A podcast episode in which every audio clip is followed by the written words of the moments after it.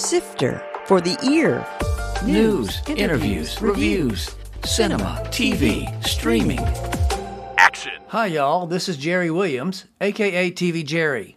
Today's show is jam packed with four separate interviews on some pretty cool subjects, including two Halloween themed festivals, an online video publisher, and free little libraries for VHS and DVD. Sifter Review of the Week. Athena on Netflix. After the release of a video showing police killing a young Algerian boy, the titular and fictional neighborhood erupts in an angry protest. The action revolves around three of the boy's brothers, each of whom has different goals, from stopping the riots to ramping up the violence. While the subject certainly remains relevant, it's the impressive skills of director Romain Gavras that gives the film its bravura. He's the son of Costa best known for Z and Missing, and his ability to create drama out of chaos is simply brilliant. While some of the scenes do go on too long, Gavras' impressively staged riot scenes, especially the extended opening sequence, and the probing camera that offers human insight combine to create a stirring story with ominous consequences. I gave it four out of five stars. I was strolling through the museum district a while back and ran across a lackluster video bin with VHS tapes and DVDs for taking or leaving. Turns out Richmond was the first city on the East Coast to open free blockbuster bins. I'm going to talk about the concept with founder Brian Morrison out in LA. Now, we've all heard Blockbuster. So, Brian, what is free Blockbuster? A free Blockbuster is like a Blockbuster video store in that there are movies, but it is unlike a Blockbuster video store in that it is free. Much like the little free libraries you've seen, probably, Right, right. where you can leave a book or take a book. We are free Blockbusters where you can leave a movie or take a movie. So, where did this idea come from? How did it start? My friend Nick had just made a short film about working at Blockbuster. My friend Miriam was moving to New York City and had a bunch of movies and was not going to take them to New York City. And the third thing that was happening is that LA Weekly, our free weekly here in Los Angeles, and they were shutting down physical distribution, or at least they weren't going to distribute in curbside newspaper boxes anymore. But the new owners, rather than removing those boxes, as one might suggest by a permit holder, just left them there. And I thought, well, it'd be fun if we could make one of these empty LA Weekly boxes into like a little free movie library so Miriam could put all her movies in there and people could just take them if they wanted them. And then the first free blockbuster that I'm aware of was born. And then it spread. How did it spread from there? First free blockbuster that popped up that wasn't in Los Angeles was um, in Oklahoma City. And then shortly after, um, another free blockbuster appeared in Oakland.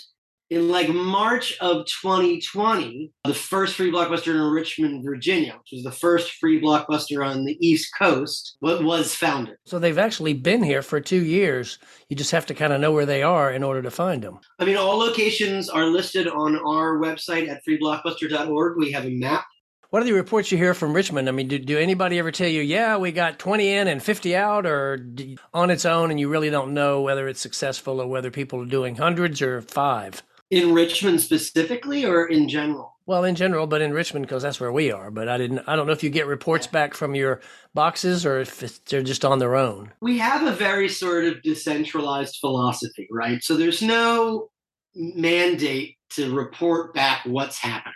But a lot of our founders and our managers like to create social media sites or even their own websites Sure. and talk about what they're doing. And as a collective, we keep up on that.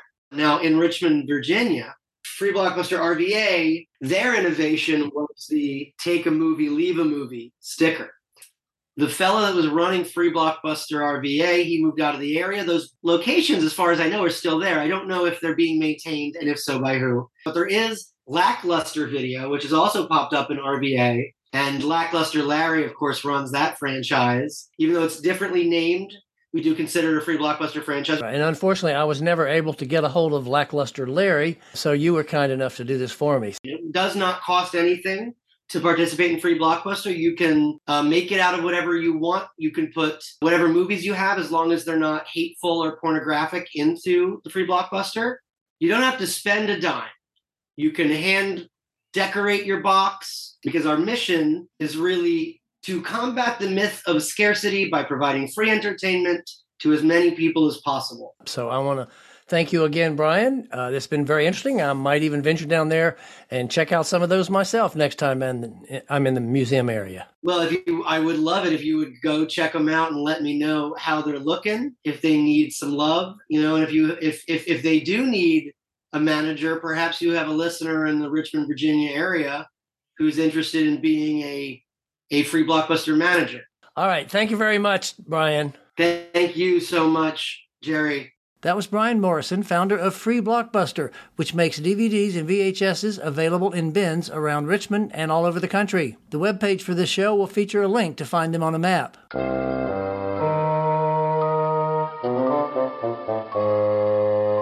Now let's get into the Halloween mood. Ooh, with two film festivals. The Magic of Horror Festival features films. Well, well, that's kind of obvious. It started in 2016 as a screenwriting competition, but has grown into a full fledged festival.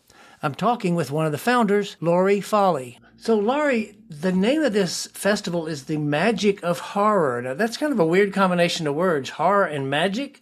Where did that concept come from? This is a horror festival.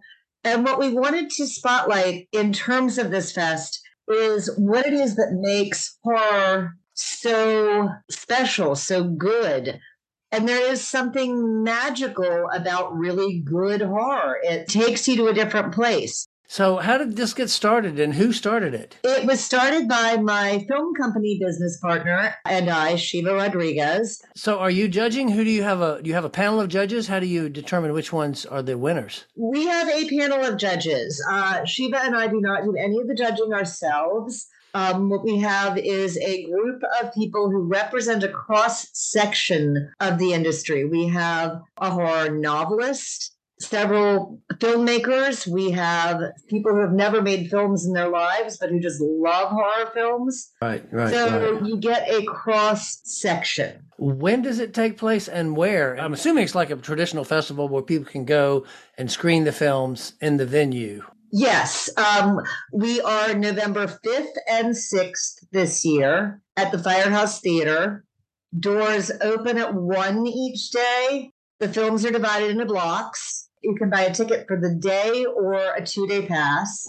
So, how do you break the uh, screenings down? Do you have categories or you just show the films randomly? Well, we do have categories, but we haven't broken them down in terms of categories. It's, there's not like a serial killer block, a slasher block, a horror comedy block. Right. But there are blocks that are short films. There are two feature films that are going to be screening. Uh, we have a block of Virginia films on Saturday. We we did collect all of the Virginia films and put them together. Great. There is a trophy for best Virginia film as well as a trophy for best film. We added that category this year. We have blocks that are trailers because we offer we have a film trailer award. How have you seen the festival grow and change in the six years since you started? We started as an online only festival. And then about three years in, we decided that we really would like to wanted to turn this into an actual fest where the films could be screened. My business partner Shiva is in Florida. I'm in Virginia. There are a ton of horror film festivals in Florida, but there wasn't really anything in Richmond and in the Virginia area. I'd worked tech on a show at Firehouse. So I knew I liked Firehouse. I approached Firehouse and we managed to make an arrangement that worked out for both of us. And that is how the festival ended up up here in Virginia. I guess this will be our third live season. The whole pandemic thing screwed first, everybody up. Yeah. yeah. Our first live season was 2019, and it was extremely well attended. It was fantastic. Our second live season should have been 2020. It did not happen. Right. So in 2021, we moved from a one day festival to a two day festival screened the 2020 films on Saturday and the 21 films on Sunday, which brings us now to 2022. And we kept the two day format so that we could accept more films. We've been getting more and more films. We get upwards of 300 films submitted each wow. season. So, have any of the films that you've screened earlier in the festival's history gone on to become like famous or something people might have seen somewhere or heard of? Not on the big screen blockbuster, but many of them are because a lot of them are shorts. They are streaming on some of the shorts channels right now. We're not looking for the blockbuster films here. Right. We're looking to support the indie filmmaker and the indie film industry. And many of them have gotten distribution and are, like I said, out on the streaming services. One very important question I should ask you up front what's your favorite horror film? There are so many, but I think the film that most impacted me and most kind of impacted my decision to be really involved in horror was House of a Thousand Corpses. Oh wow, okay. Uh, it's interesting you say that because Rob Zombie's new film just dropped on uh, Netflix, and I reviewed it. It's a new version of The Munsters, and it's terrible. Oh no! Um, oh yeah, it's pretty lame. But anyway, um, my favorite, I'd have to say, probably the original Texas Chainsaw Massacre. oh yeah, that's another good one. Yeah, yeah, That's a- another good one, and I'm glad that you said the original because, Of course. Oh Lord, yeah, the Tobe Hooper only. Yeah. one thing that I didn't mention was something about our judging process. We do something that I don't know of very many other festivals that do this. Whether or not a film is selected, every single submission gets their judges' cards with judges' notes. Wow. So they get feedback from the judges. And one thing we really wanted was for filmmakers to feel like they got something out of this festival Right. other than just the chance for their films to go be screened on the screen and for everybody to come hang out and talk about the films. Congratulations on a festival that's been running quite a few years already and growing every year. But I want to thank you very much and good luck with the festival this year. Thank you so much, Jerry, and thanks for taking the time to talk to me. That was Lori Foley, one of the co founders of the Magic of Horror Festival, which runs November 5th and 6th at the Firehouse Theater. There's a link on the webpage for this show. Continuing with our Halloween theme, if you want to get more involved, there's the 48 hour horror film competition where you can make your own movie. So let's meet Lisa Giles, producer of the Richmond Festival. Lisa Giles, you have been working on the 48 hour film project for quite a while. Tell us what that's about, and then we'll discuss how the horror version came about. The 48 Hour Film Project is a global filmmaking competition that takes place in over 100 cities around the world. Wow.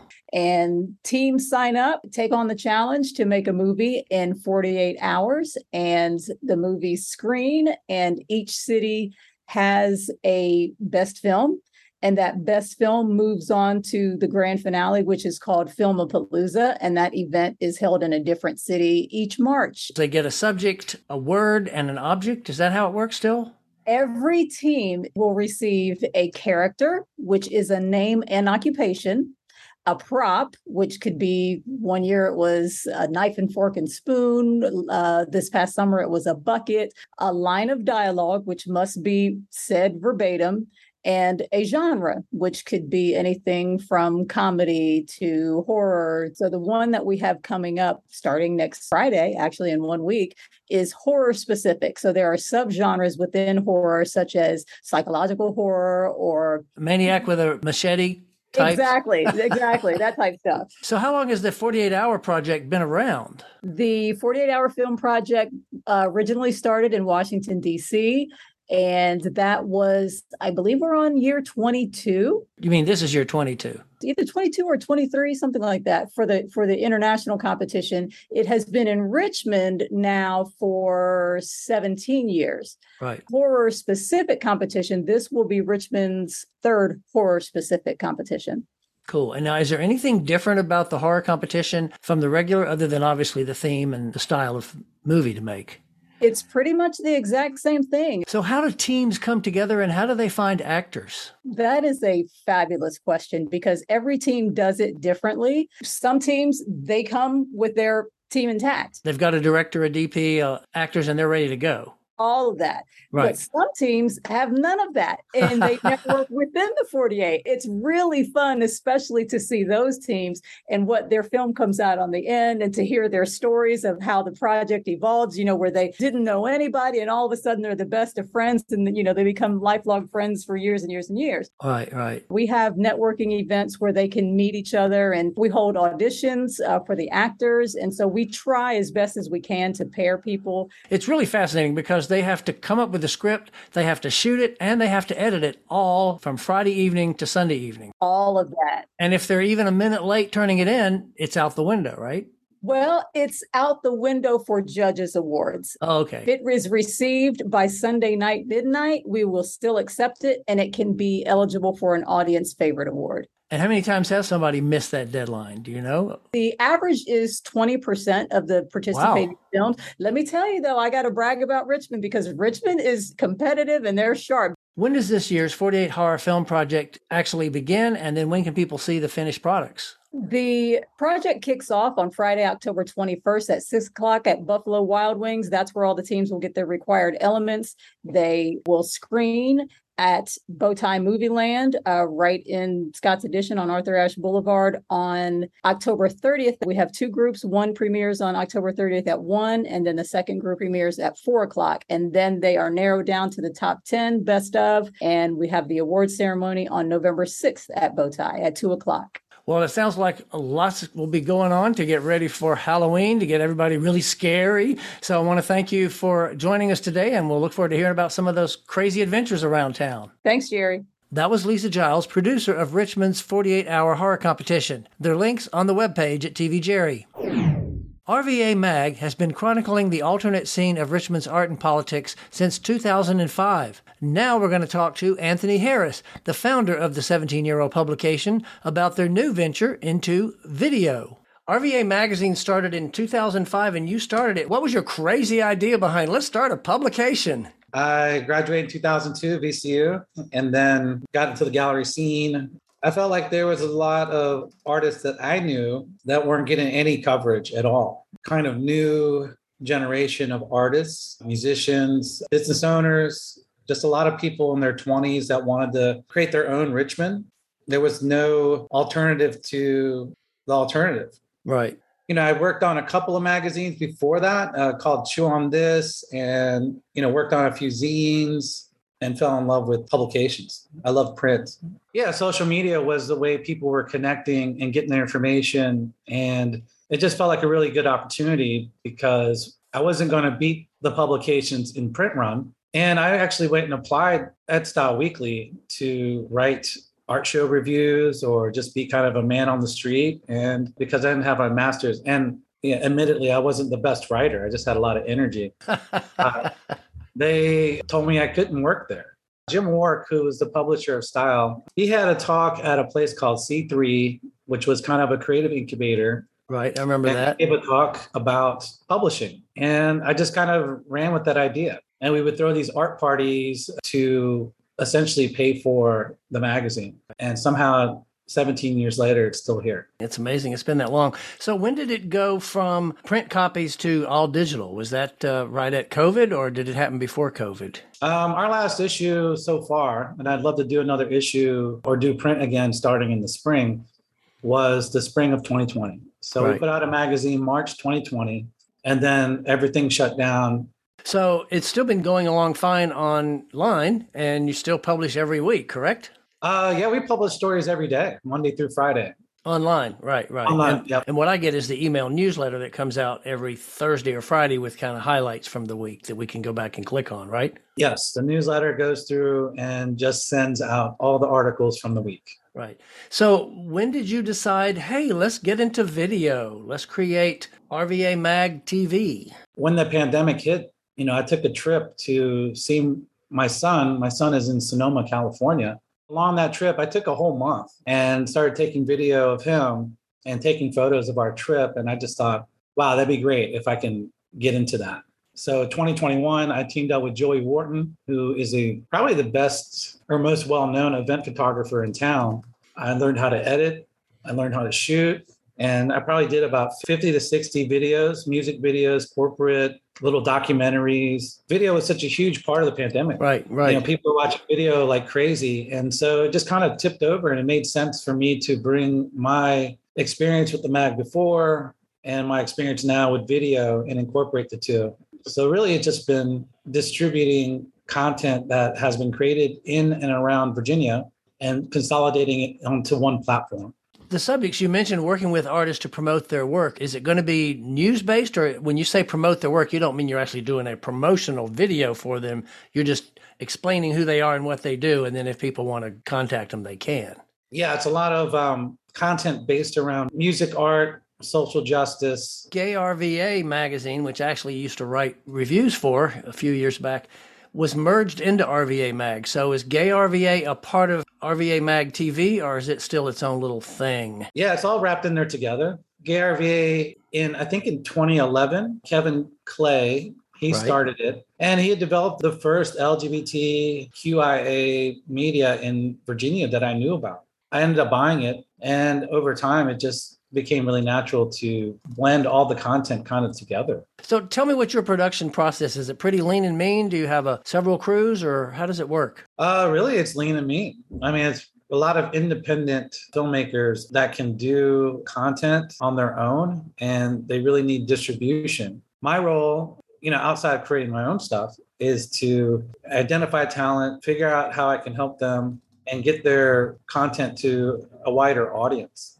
to support uh, the artists that are in town, the creatives in town, because ultimately that is the mission of the magazine. And I just think it's healthy for the city. So if somebody is a video professional and they're maybe still trying to get their feet wet and they think this might be a good opportunity, they could contact you to actually say, "Hey, can I have an assignment?" And then you'd say, "Hey, go cover this story or something." Is that is that a possibility for somebody who might be interested? Yeah, yeah, that's happening now. Like, you know, we've had really good video coverage of the RVA Street Art Festival. But I think the, the idea of video production is changing. Right. You know, the things that are really effective are really short. Absolutely. Yeah. 10 seconds, 15 second clips. I want to be the center of that also. If we're talking about assignment wise, it's usually, hey, get a few clips and we're going to put together a 10 second to 15 second thing to really just give an overview of an event all of these pieces are they that short? What's the longest you'll let one of the pieces be? We had uh, Robot Apocalypse, which was 30 minutes plus, but most of the stuff is probably less than five minutes. Okay. I think our highest clip has gotten over 80,000, and that was like 10 seconds. And then we probably average about 40,000 views on those clips. Wow. Wow. That's amazing that they don't really get a whole lot of information in 10 seconds. I guess it's to drive them to another piece or to an article or something let's take, for example, the RVA Street Art Festival. In the past, we would take images from that article and post them to Instagram. Right. And then with a link back to the website. Uh, this time, we posted uh, a caption from the article to Instagram and then put a 10 second recap video on top. That recap video got 47,000 views and it drove a lot of traffic to the website. Right, right. You're now in season two. Is anything different about season two? Anything you learned from season one that you've adapted or changed for season two or made better? Well, the number one thing is we redesigned the website. Right. So that launched last week. You know, having put up probably 60 to 70 pieces of content on our YouTube, reading the analytics, seeing what people are watching, how long they're watching. For season two, I'd really like to get more short films. They did the best Right. So I'm reaching out to a number of different artists. So really the key artists that I want to talk to are people that are doing stuff on a professional level